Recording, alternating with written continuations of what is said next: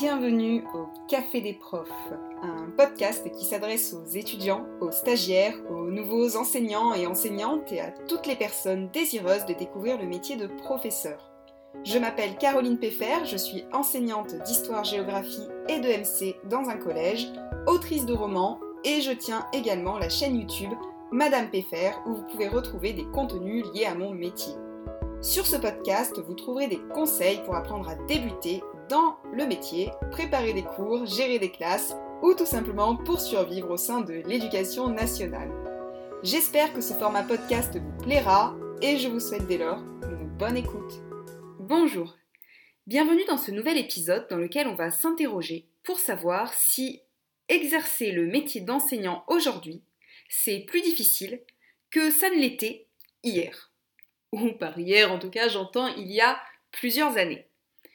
Il y a quelques jours, j'ai fait un post qui s'intitulait sur Instagram Être prof, c'est pas si facile, de l'utopie à la réalité. Et en gros, euh, pourquoi le fait d'aimer son métier et d'aimer enseigner ne voulait pas dire qu'il fallait se voiler la face sur la réalité du métier. Suite à ce post, j'ai discuté en salle des professeurs avec une de mes collègues de travail, parce que ça a lancé un débat et une réflexion justement sur le métier d'enseignant. Et ma collègue en question m'expliquait que pour elle, euh, elle trouvait que les élèves d'il y a 20 ans euh, n'étaient pas si différents des élèves de maintenant.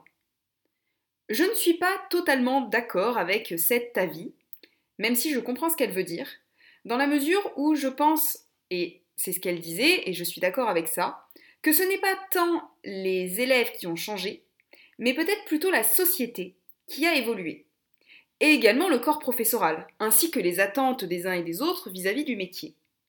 Je pense que la société est devenue de plus en plus exigeante vis-à-vis des enseignants, et voire même de plus en plus consommatrice, comme si en fait il fallait euh, sans cesse que les enseignants rendent des comptes face aux parents par exemple ou rivalisent d'inventivité pour s'adapter aux élèves. Avec l'école inclusive, qui est apparue donc dans les années... Euh, avec... Avec... Merde. Avec l'école inclusive, qui a été mise en place à partir de la réforme de 2015, on a demandé à l'école de s'adapter aux élèves, et non plus aux élèves de s'adapter à l'institution scolaire. C'est très bien, dans la mesure où ça permet à des élèves, notamment ceux en situation de handicap, de bénéficier ben, d'inclusion et d'un enseignement plus adapté, et que ça permet aussi ben, à tout le monde d'être, en tout cas sur le papier, mis en réussite, mais dans la réalité, ça a aussi signifié que l'enseignant n'est plus seulement devenu une personne là pour enseigner un savoir qu'on écoute presque religieusement, mais qu'il est avant tout devenu un passeur de savoir, un animateur qui doit bah, sans cesse rivaliser de nouvelles idées pour s'adapter à chacun, sachant que chaque personne est unique et potentiellement euh, à tous des élèves et qu'il peut y en avoir qui ont des profils particuliers avec des adaptations à mettre en place. Donc sur ce point, je pense que effectivement, euh, le métier a évolué, les attentes des uns et des autres et de la société envers les professeurs ont évolué. Par contre, je pense quand même aussi que les élèves ont changé. Alors, peut-être ont-ils changé parce que la société a évolué, ce qui évidemment serait logique puisque les uns et les autres vont certainement de pair.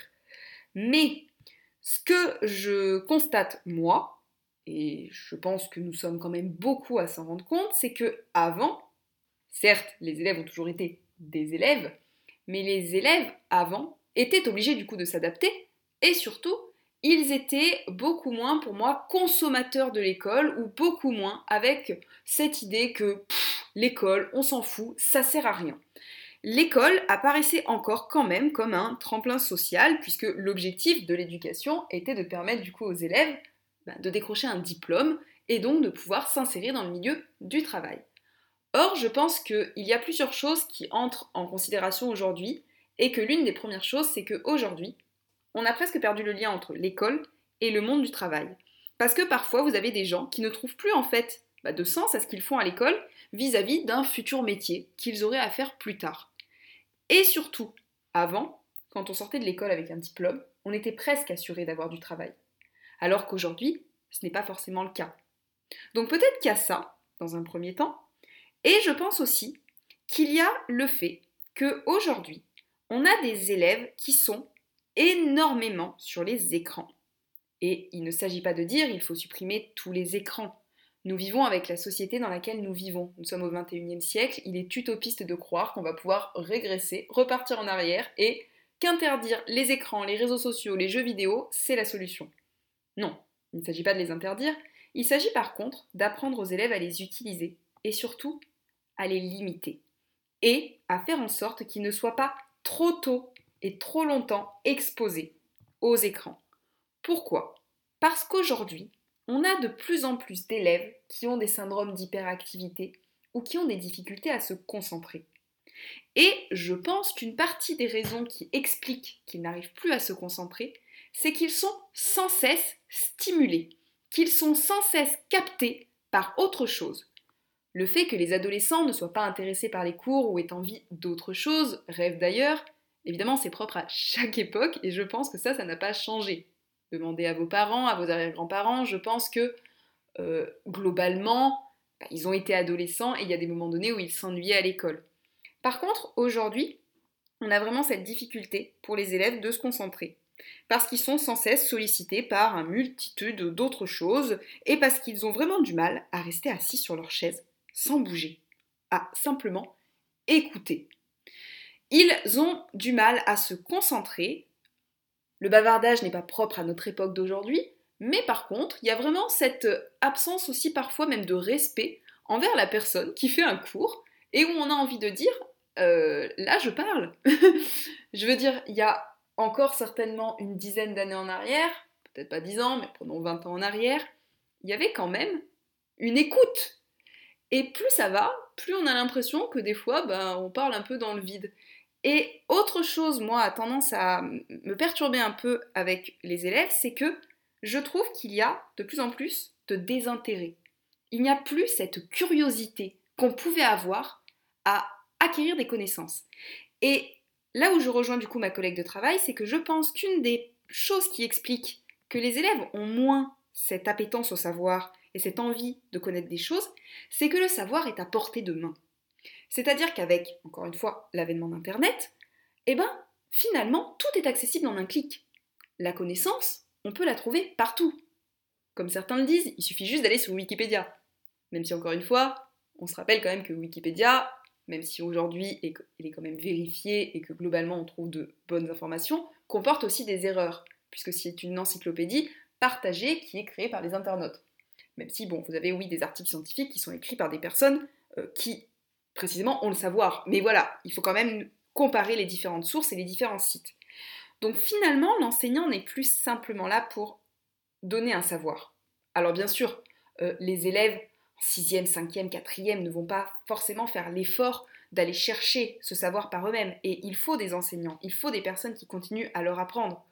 On l'a vu pendant le confinement, euh, c'est pas en envoyant des documents, en envoyant des vidéos que les élèves arrivent à apprendre. Parce que l'enseignant, il est là aussi pour motiver l'élève, il est là pour euh, le mettre au travail, il est là pour lui dire d'écrire, il est là parce que c'est compliqué quand on est tout seul et eh ben, de s'y retrouver aussi au milieu de toutes les informations. Donc le professeur a quand même un rôle à jouer au milieu de tout ça. Mais le professeur est avant tout là finalement presque pour apprendre à l'élève à trier l'information et à la chercher par lui-même, plus que simplement être là pour lui fournir une information. En fait, l'idée vraiment, c'est d'apprendre à réfléchir, à argumenter, à analyser. Et c'est techniquement à ça que sert l'école, à vous permettre de développer un esprit critique pour plus tard, en plus du fait d'acquérir effectivement des connaissances qui, en fonction du métier qu'on veut faire, pourront servir. Je reviens du coup sur ce sujet, à savoir est-ce que enseigner aujourd'hui c'est plus difficile que ce que ça n'était avant? Et vraiment sur mon idée que être professeur, c'est pas si facile. Pourquoi je dis ça? Je dis ça parce que actuellement, il y a quand même euh, une vague de démission considérable de l'éducation nationale et on voit de plus en plus de professeurs qui s'en vont. Ça ne se voyait pas avant. Bon, alors, effectivement, pour reprendre la conversation que j'ai eue avec ma collègue de travail, on le voit des démissions dans beaucoup de secteurs et beaucoup d'entreprises, alors qu'effectivement, avant, les gens ne démissionnaient pas. On avait un travail, on le gardait presque à vie. Aujourd'hui, on a une société aussi dans laquelle on met beaucoup en avant le bien-être et le fait de se sentir en adéquation entre son travail, sa vie personnelle, et de trouver un sens à son travail. Avant, bon, on avait un travail qui était peut-être juste alimentaire et c'était satisfaisant. Ou en tout cas, c'était pas forcément satisfaisant, mais les gens s'en satisfaisaient. Maintenant, on s'ennuie vite et surtout, on a vraiment envie d'être heureux dans sa vie de manière générale et dans son travail. Du coup, si le travail qu'on effectue ne nous convient pas, eh bien certains s'en vont. Mais il faut quand même pas oublier que si aujourd'hui il y a une vague de démissions dans l'éducation nationale, c'est peut-être pas pour rien. C'est peut-être aussi révélateur de certaines choses. C'est peut-être aussi pour révéler que le métier d'enseignant, eh ben il fait plus rêver. Ce beau métier de professeur qui plaisait tant et qui apparaissait comme euh, le, métier parfait, la planque pour euh, toute sa vie, le métier dans lequel vous aviez la sécurité de l'emploi, un travail assuré euh, pour toute votre existence, et où il vous suffisait du coup de travailler 18 heures par semaine pour ensuite rentrer chez vous et avoir 3 mois de vacances par an, eh bien je vous annonce qu'il est quand même révolu. Alors, déjà je pense que c'est utopiste de croire qu'un professeur, encore une fois, ne fait que 18 heures par semaine, je rappelle qu'il y a toute une préparation de copie, correction, qu'il y a aussi, si on veut faire un travail de qualité, ben, un suivi à effectuer des élèves, des rendez-vous avec des parents, et qu'une partie des vacances est souvent utilisée aussi pour corriger ou préparer des cours. Ça, c'est une première chose. Ensuite, le métier évolue. Le métier évolue et comme il évolue, eh bien, il y a de nouvelles tâches qui sont rajoutées. Beaucoup, beaucoup de tâches administratives. Je pense qu'aujourd'hui, 50% du métier d'enseignant, c'est des tâches administratives, des tâches de gestion, des tâches de suivi des élèves. Euh, c'est plus simplement enseigner. Et c'est ça aussi qui a évolué. Et le métier d'enseignant est devenu un espèce de métier patchwork, de métier hybride dans lequel, et c'est pas que chez les enseignants bien sûr, hein, c'est dans beaucoup de métiers, on demande de plus en plus de choses aux gens, sans forcément leur fournir les conditions de travail nécessaires pour qu'ils fassent ce plus, et je ne parle pas que de salaire, même si je parle aussi de salaire, euh, parce que tout travail mérite salaire. Hein. N'oublions pas qu'on a tous euh, et toutes euh, des loyers ou des crédits à payer à la fin du mois, et qu'il faut bien qu'on mange avec de l'argent. Et que ben, l'idée de dire tout le temps oui, mais vous êtes là pour, pour des élèves, comme on dirait aux soignants ah bah oui, mais vous avez des patients, vous êtes là pour eux. Eh ben oui, sauf que ça dans le privé, vous l'entendriez pas. dans la fonction publique, dans les métiers de la santé, dans les métiers de l'éducation, on joue beaucoup sur la corde sensible de on fait ça pour les gens, on fait ça pour l'humain. C'est un métier humain. Donc vous n'allez pas réclamer de l'argent. Parce que quand même, vous n'allez pas abandonner vos élèves, comme des soignants ne vont pas abandonner leurs patients. Et évidemment, non, on va pas le faire. Mais il faut quand même garder à l'idée que du coup c'est usant. C'est usant en fait d'entendre sans cesse des gens euh, qui nous dénigrent, qui dénigrent les enseignants, qui expliquent qu'on est des flemmards, qui ne travaillons quasiment pas, et qui euh, jouissons d'une toute-puissance et d'une autorité tyrannique euh, que nous mettons en œuvre sur les élèves, alors que, franchement, bien sûr qu'il y a des enseignants qui ne sont pas sympathiques et qui sont méchants, comme toute personne et comme dans tout métier, mais la plupart du temps, moi, ceux avec qui je travaille au quotidien, c'est des gens, mais d'une gentillesse et d'une bienveillance, mais que j'aurais aimé trouver moi quand j'étais élève, qu'il n'y avait pas chez tout le monde et qu'il n'y avait pas chez beaucoup quand j'étais plus jeune.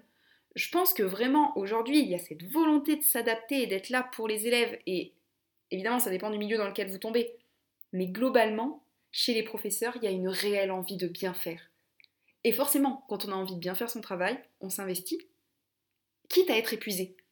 Parce que ça aussi, c'est quelque chose qui est une réalité. Il y a un épuisement professionnel et il y a de plus en plus de personnes, alors évidemment dans tout métier confondu, qui partent en dépression ou en burn-out. Et là aussi, faut se poser des questions à un moment donné. Encore une fois, pour revenir sur mon sujet, être prof, c'est pas si facile. Et pourquoi je dis ça? Je dis ça parce que en ce moment, je vois de plus en plus de personnes qui écrivent, notamment sur les réseaux sociaux, vouloir se reconvertir pour devenir enseignant. Alors évidemment, étant donné qu'on est face à une pénurie d'enseignants, eh bien j'ai envie de vous dire, mais venez, si c'est une réelle vocation, si vous avez envie d'enseigner, si vous êtes passionné, eh bien, écoutez, on cherche des profs, donc très bien. Faites la formation adéquate, passez des diplômes, passez les concours et rejoignez-nous dans l'éducation nationale. Mais par contre, ne pensez pas que c'est si facile. Ne pensez pas que vous allez arriver et que vous allez pouvoir vous la payer douce avec deux mois de vacances l'été, plus euh, des vacances toutes les six semaines. Alors certes, vous allez avoir des vacances, mais vous allez devoir faire des choses pendant ces vacances. Vous n'allez pas juste euh, ne rien faire du tout. Et surtout, gardez à l'idée aussi que vous allez avoir, quand vous serez prof, des réunions le soir, vous allez avoir des conseils de classe, vous allez avoir des rendez-vous avec des parents. si vous voulez faire efficacement votre travail, eh bien, il faudra vous investir autrement que juste faire acte de présence 18 heures par semaine. Les gens confondent ce qu'ils voient sur le papier et la réalité du métier. Et le problème, c'est que avec le job dating, avec ce qu'on annonce à la télévision et ce qu'on entend tous les jours, comme quoi ben, il suffit juste d'avoir trois enfants pour passer les concours, il suffit juste d'avoir des enfants pour avoir euh, une vocation pour être enseignant, il suffit juste de savoir compter deux par deux pour pouvoir être prof de maths, il suffit de savoir donner des conseils en écriture pour être prof de français, eh ben les gens, ils se disent, l'éducation nationale, c'est un monde idéal. Et puis, euh, ils s'en font euh, finalement une fausse idée de ce métier. Alors j'adore mon métier. Moi j'ai toujours voulu faire prof. Avec cette idée justement de partager un savoir, d'aider des adolescents, de les voir grandir, de les voir s'épanouir, de pouvoir me montrer utile. Parce que c'est un métier humain. Et ça c'est beau d'avoir un métier humain. Mais pour autant, j'ai toujours eu conscience quand même des travers de l'éducation nationale. Le système actuel, il est à bout de souffle, il est à repenser. On a un personnel qui est traité avec mépris, euh, tandis que la société, encore une fois, continue de croire qu'on est des flemmards qui jouissent de privilèges sans rien faire de leur journée. À un moment donné, peut-être que si les gens dans la fonction publique avaient des privilèges, bah c'était peut-être pas pour rien, c'était peut-être pour compenser certaines autres inégalités, comme par exemple le salaire, pour un bac plus 5, qui n'est pas forcément à hauteur de ce que vous pouviez trouver autre part. Euh, faut quand même rappeler que l'État est le plus mauvais payeur, excusez-moi, hein, et que pour des fonctionnaires de catégorie A, euh, ben on est quand même parmi les plus mal payés. Voilà, à un moment donné, il faut aussi dire les choses. On est d'accord, l'argent ne fait pas le bonheur, mais à un moment donné, il y contribue un petit peu quand même. Faut pas être ultra riche, mais avoir un petit peu de sous, c'est bien. je pense que tout le monde sera d'accord avec ça. Hein. Et franchement, quand je vois euh, aujourd'hui, mais sur les réseaux sociaux, certaines personnes qui disent oh, j'ai fait une intervention, j'étais en atelier dans une école, eh ben je pense que je pourrais faire prof. Non, mais euh, désolé de vous dire ça, mais à un moment donné, c'est pas parce qu'on fait une intervention scolaire qu'on peut être enseignant. Une intervention scolaire, c'est un moment au milieu de leur journée, au milieu de l'année. Les profs derrière, ils ont fait un travail de malade pour pouvoir faire en sorte que la classe se comporte bien quand il y a l'intervenant, euh, pour pouvoir les encadrer aussi. Quand vous êtes en intervention scolaire, que vous proposez un atelier, que vous proposez un atelier, c'est pas votre classe. Vous êtes hors programme scolaire, ça les change et en plus vous êtes un inconnu ou une inconnue, donc l'élève forcément se tiendra beaucoup mieux face à vous que dans un cadre de classe normal. Je veux dire, ça vraiment, faut le garder à l'esprit. Il y a une image idéale qui est euh, transmise avec l'idée que voilà, ben ça se passe aussi facilement que ça et c'est aussi facile d'entrer dans l'éducation nationale. Et c'est pas que la faute des gens, encore une fois, c'est aussi la faute euh, des médias qui montrent toujours l'image de classe idéale dans laquelle tout se passe bien. De la même façon que c'est toujours des images de classe à 12 élèves qu'on nous montre à la télévision, alors que dans la réalité, on est sur des classes qui peuvent monter jusqu'à 30 au collège et qui vont de 37 à 40 élèves au lycée. C'est ça la réalité. La réalité d'aujourd'hui, c'est des classes qui sont surchargées c'est des enseignants à qui on demande de s'adapter à chacun de manière individualisée, ce qui encore une fois est bien, d'accord, oui, sauf que on ne leur donne pas les moyens pour le faire. On a de plus en plus d'injonctions ministérielles, de tâches chronophages, d'évaluations à réaliser, de papiers à remplir, qui ne mènent à rien. À rien, parce que ces papiers, ces évaluations, ben, on n'a jamais de résultat à part des courbes qui nous disent voilà, ça va pas, ou ça va, ou ça va pas, mais on n'a pas les moyens à louer derrière. On nous dit vous devez faire plus avec moins. Chaque année, on nous retire des budgets dans les établissements. Chaque année, c'est de plus en plus compliqué. Chaque année, on nous annonce de nouvelles réformes. On a quelque chose qui marche, on l'enlève. Parce que bon, hein, ce qui marche, c'est bien connu, faut le retirer. Et ça, c'est épuisant. Ça, c'est épuisant de se dire qu'on s'investit comme des fous pour essayer de faire en sorte que ça se passe bien pour nos élèves et que derrière, on a un système qui ne fonctionne pas. À un moment donné, et là je sors un peu de mon rôle, mais faudrait peut-être se tourner vers les autres pays et essayer de regarder ce qui fonctionne. Euh, c'est pas nouveau de se dire que les rythmes scolaires ben, ne sont pas adaptés en France.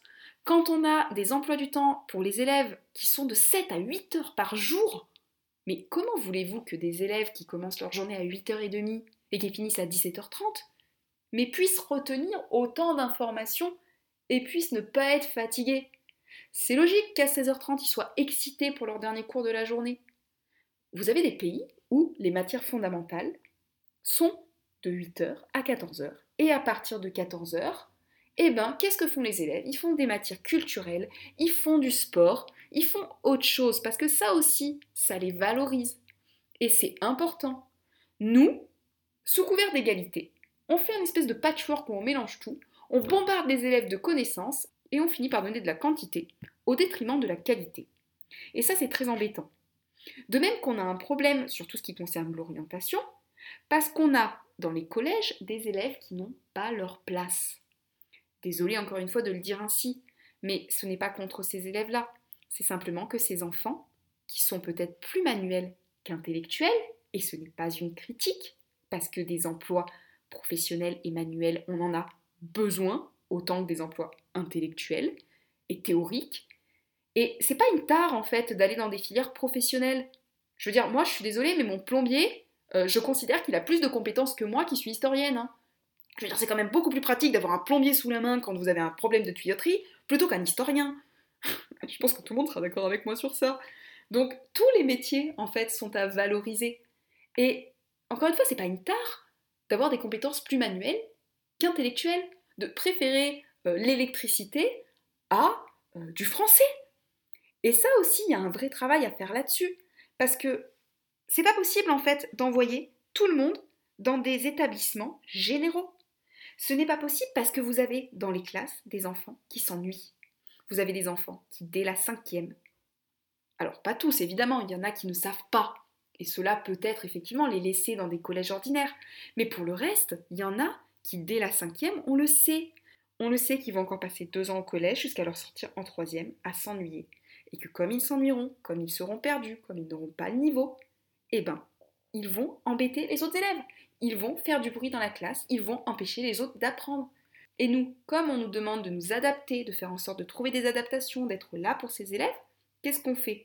Eh bien, on s'adapte à leur niveau à eux, et du coup, on nivelle par le bas, et on se retrouve aujourd'hui avec des résultats qui baissent. On a les ministres qui se plaignent que dans les classements internationaux, on devient parmi les plus bas de l'Europe, voire du monde entier, hein, catastrophe internationale, et on ne se pose pas la question de savoir pourquoi. Ou plutôt, on rejette la faute sur les enseignants. Mais c'est pas ça le problème. Le problème, c'est qu'aujourd'hui, on n'est plus exigeant. Et attention, par exigeant, je dis pas tyrannique. Hein. Je dis qu'il faut rester bienveillant, bien évidemment. Mais plus ça va, plus les évaluations ne ressemblent à rien. Je vous prends un exemple très concret. Lors des dernières corrections du brevet national en histoire-géographie, quand on est arrivé, on nous a expliqué qu'il fallait qu'on euh, répartisse et fasse glisser nos 50 points sur la copie. Alors glisser, je vous explique, c'est très simple. En gros, vous avez 20 points à répartir sur l'épreuve de géo, et on vous explique qu'il n'y a pas un quota de points répartis par question, c'est vous avez 20 points, et en gros vous valorisez si vous voulez la question 1 par rapport à la 2, et vous mettez le maximum de points sur les questions où l'élève a le mieux réussi. Pas forcément, hein, à un moment donné, euh, tout le monde a son brevet. C'est même à se demander comment c'est possible que certains le ratent. Euh, évidemment, la note est totalement subjective la note ne ressemble plus à rien. C'est pas, c'est pas, pas une tare en fait à un moment donné de mettre des critères. C'est important que les gens aient des critères, c'est important que les gens se heurtent à une exigence. Dans votre métier futur, votre patron, votre patronne ne s'adaptera pas à vous pour tout. Donc aujourd'hui, on a des élèves qu'on dit presque surdoués quand ils réussissent à faire quelque chose qui en réalité, je pense, est d'un niveau normal. Sauf qu'on est tellement maintenant habitué à niveler par le bas que, au final, on ne se rend même plus compte de ce qu'est un élève avec un niveau normal, puisqu'on le baisse constamment. Et ce qui est quand même fou, c'est de se dire qu'aujourd'hui, on n'a jamais eu des résultats aussi bas depuis qu'on s'adapte à chacun, alors qu'avant, on avait des résultats plus élevés, alors qu'on était plus exigeant. Au final, dans cette conversation entre euh, moi-même et moi et mes collègues, je, je reviens vraiment sur cette idée que je pense que vraiment, c'est un tout en réalité. C'est le métier qui a changé. C'est les élèves qui ont peut-être changé aussi. C'est la société qui a évolué. C'est les mentalités qui ne sont plus les mêmes. C'est les attentes aussi qui ne sont plus les mêmes. Mais dans tous les cas, il faut quand même se rendre à la réalité. C'est que le métier d'enseignant, il fait plus rêver. Et ça, c'est quand même problématique. Parce que, déjà, c'est une profession humaine, comme la santé, par exemple. Et c'est des métiers qui sont devenus difficiles. Parce que comme tous les métiers humains, ils sont à l'abandon et le système s'essouffle. Donc enseigner, ça reste une belle vocation. Si vous avez envie d'enseigner, moi je suis la première à vous pousser et à vous dire de le faire. Parce que, moi, c'est mon métier et c'est quelque chose que j'adore. Donc évidemment, c'est fascinant, c'est passionnant de pouvoir transmettre un savoir, même d'être avec des élèves, même s'ils sont épuisants et qu'une fois sur deux ils bavardent et que faut rentrer des fois le soir avec des mots de tête incroyables. Et en même temps, il y a des moments qui sont super et, c'est valorisant d'accompagner quelqu'un et de se sentir utile. Et puis ils font rire. de vous à moi, moi les ados, je les adore, ils me font mourir de rire. Mais voilà, n'idéalisez pas le métier. N'importe quel métier d'ailleurs, ne l'idéalisez pas. C'est pas un métier parfait. C'est pas la planque hein, de rentrer à l'éducation nationale. C'est un métier qui est compliqué. C'est un métier qui vaut le coup. Mais il faut garder à l'esprit qu'être prof, c'est pas si facile que ça. Voilà, j'en ai fini pour cet épisode. Je vous remercie de m'avoir écouté jusqu'ici. Et puis, je vous souhaite une très bonne semaine. Merci pour votre écoute. Si vous avez apprécié cet épisode, n'hésitez pas à vous abonner, à mettre des étoiles ou des commentaires, ou tout simplement à venir me parler sur mon compte Instagram. Je vous souhaite une très belle semaine et vous dis à très bientôt